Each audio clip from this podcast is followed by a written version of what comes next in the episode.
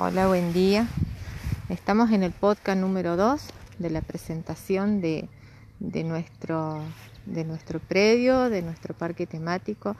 Y hoy nos ha tocado un día especial porque está nublado, hay un poco de brisa,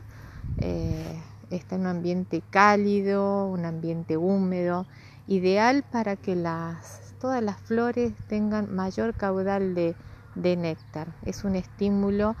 eh, primordial para que las abejas se acerquen hasta las plantas porque es el mayor atractivo que le ofrecen las plantas en cuanto a, su necesidad de polinización. en el podcast anterior quedamos en que em, había descrito toda la morfología de la abeja en su parte externa y justamente estoy al lado y estoy sentada al lado de un romero donde es impresionante la cantidad de abejas eh, que están buscando el néctar y la flor del romero tiene una especie como de, una posición como que si le facilita eh, el que la abeja se acerque y tome su néctar. Tiene como una base, como una plataforma la flor,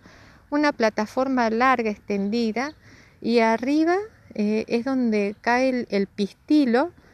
y la abeja se posiciona en el centro de la flor y está, no sé si eh, una parte de un segundo, es rapidísimo el movimiento que hace para tomar el néctar e ir a otra flor. Va de flor en flor. Y esto es lo curioso porque realmente tiene mucha cantidad de néctar el, el romero y esto es lo que ellas más necesitan en este momento en el inicio de la primavera, en el desarrollo de la, de la colonia para alimentar a toda su cría, a toda la población que están en, pleno crecimiento. Y justamente el, romero eh,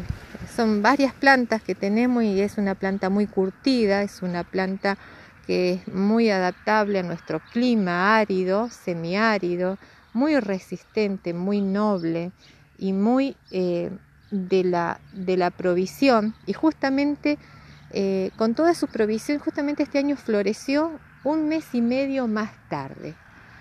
Y esto es lo que se trata del comportamiento, la actitud de la planta, porque en función de esto es el aprovisionamiento que tienen las abejas para poder ellas trabajar. Ella y todos los agentes polinizadores. Eh, todos los agentes polinizadores porque en sí son todos los que ellos pueden aprovechar eh, en estos momentos, porque también estoy al lado de unas plantas de haba, estamos reorganizando nuestra huerta y también se aproximan a las flores de, de haba, pero aparentemente no es tan atractiva como la flor del romero. Y entonces, eh, justamente porque cada, cada flor tiene su, especial eh, aroma, su especial eh, gusto del néctar para que realmente la abeja eh, pueda acercarse a la flor y la flor conquiste a la abeja para poder hacer la polinización, porque esto es una conquista, es una conquista de la competición entre una flor y otra, a ver cuál es la mejor, cuál es la más linda, para yo poder atraer a todas las abejas posibles o los agentes polinizadores o los avispas, las avispitas chiquitas o los cascarudos, porque tenemos una serie de yuyos que estos nos permiten ir clasificando e ir haciendo eh, qué insecto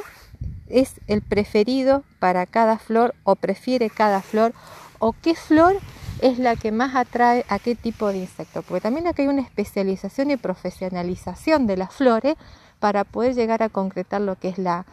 polinización. También veo lo que son los dientes de león, hay algunos en semilla. El diente de león, que es un yuyito muy curtido que existe en todas partes, en nuestro país en todas partes. Estoy al lado de un surco de, de frambuesas que están brotando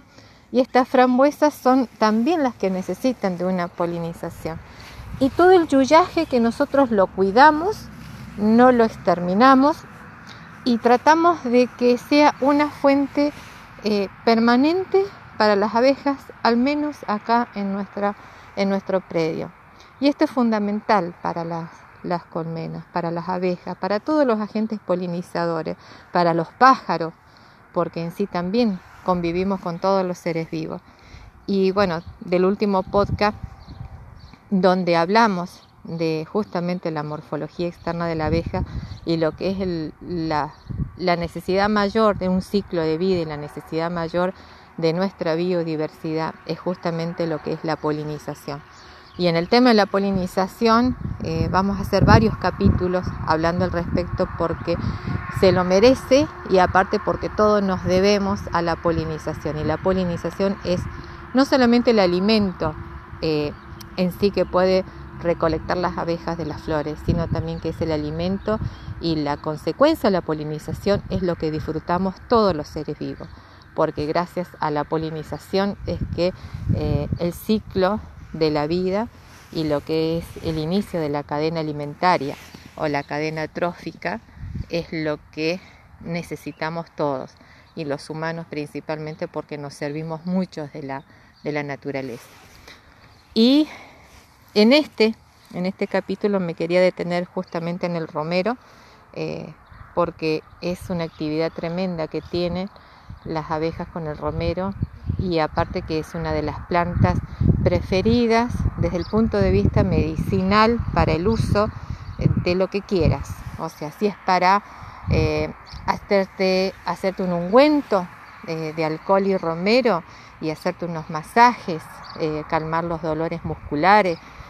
los dolores de hueso, las molestias, es ideal. Es ideal, nosotros lo estamos experimentando y es fabuloso este, como también como una especia aromatizante de comidas, lo que sí hay que cuidarse en la medida para no exagerar, porque realmente es, es un sabor muy invasivo, pero es una planta muy noble, muy noble y realmente favorece muchísimo en el uso.